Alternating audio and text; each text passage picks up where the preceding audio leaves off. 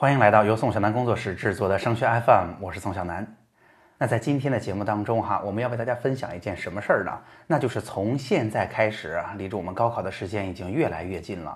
那甭管今年高考是不是稍微的推迟吧，那作为志愿填报这么一件重要的事情而言。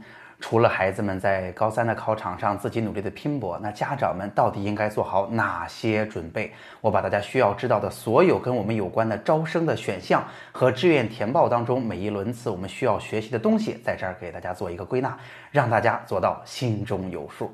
我们开始今天的内容哈。那首先我要告诉大家的是。家长们现在值得去花心思关心的主要有两个大方向，一个是除了咱们高考志愿填报以外，到底还有哪些其他的在学校层面上能够除了高考成绩以外，还能给孩子去争取加分或者去争取优势的这样的选项有哪些？这主要包括了两个，一个是强基计划，一个是啊咱们新高考的综合素质评价招生。那另外一个大方向呢，当然就是志愿填报了。那但是志愿填报又分了不同的批次、不同的机会。那我们在每一个批次当中又应该做些什么？我会给仔细给大家说一说。首先，咱们先来说说强基计划和综合素质评价招生吧。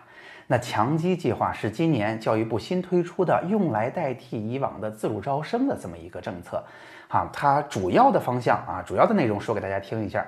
一个是学校其实比以往要少了很多，自主招生有八九十所学校，然而强基计划呢有不到四十所学校。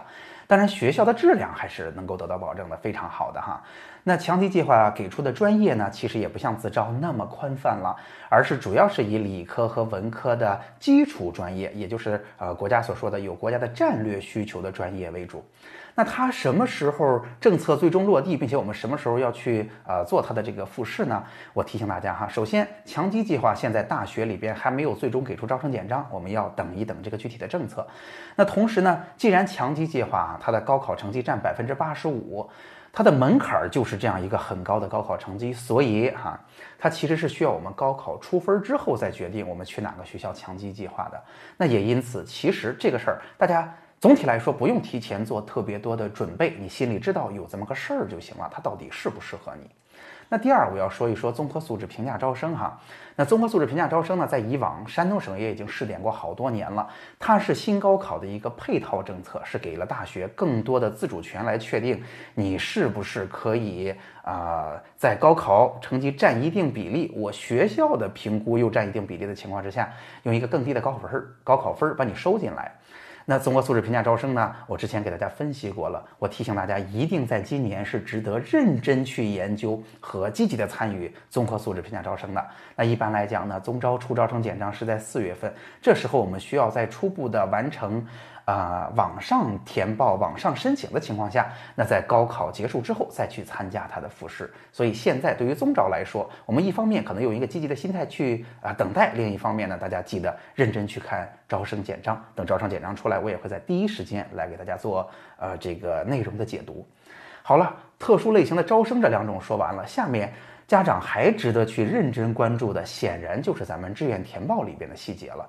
那志愿填报，先告诉大家哈，志愿填报其实是分批次的，每一个批批次里边都有一些其他批次完全没有的机会和计划。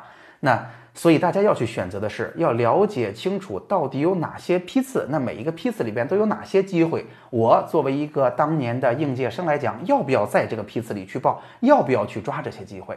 那总体来上来讲呢，今年新高考分了三个批次，我挨个给大家简单做一下介绍哈，大家听一听它的核心问题在哪儿，我们应该去了解些什么。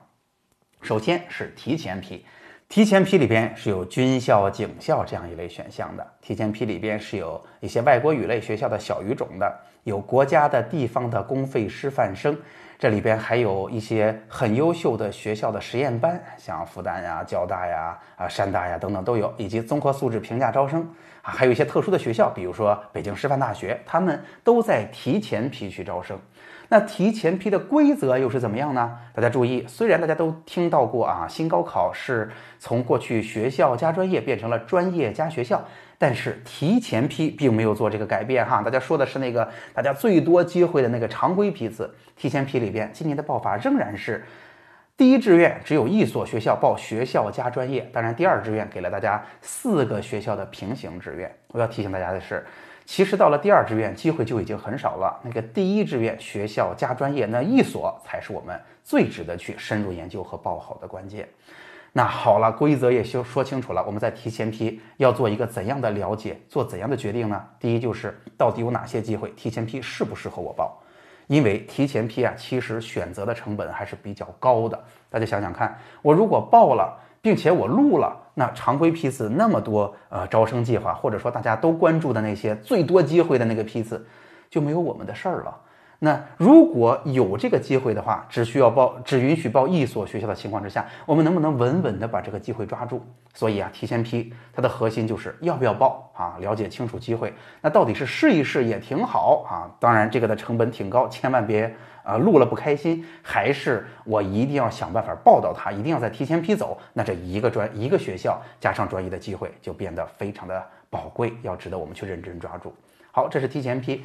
那第二个批次呢，叫做特殊类型批。那这一批批次呢，呃，其实代替了以往的是自主招生批。那大多数的同学其实跟这个批次没有太大的关系哈，它主要是呃国家范围的高校专项计划以及高水平运动员在这儿。那在这儿我就不多说了。第三个批次显然是大家最关心的那个普通的常规的批次，就是我们好多机会都在这儿，所有同学家长都关心的那个批次哈，机会全都在这儿。那好了。这个批次的规则，大家相当相当的同学和家长已经听说过了。它就是专业加学校允许我们报九十六个，按照顺序从前往后检索，我们能录哪一个就被哪个学校，百分之百的把档案提走。其实所说的专业加学校，今年啊这个填志愿的政策变了，就是这个主要的批次变了。那在这里边，大家值得去了解一些什么呢？首先，我想提醒大家的是。以往的分数显然是不管用了，对不对？但是我们不能闷着头报吧？那好了，以往的分数它的参考价值是怎么变的？我们怎么能够让以往的分数更有参考价值？这个事儿是要大家想清楚的。第二个就是从原来选学校变成直接去选专业呢？其实怎么说，操作起来呀变得更加的复杂了。原因是学校毕竟数目还是少啊，哪怕咱过去说分数梯度拉开相当的分数吧。我们本科的学校也就一千两三百所，但是专业如果加起来两三万个是有的。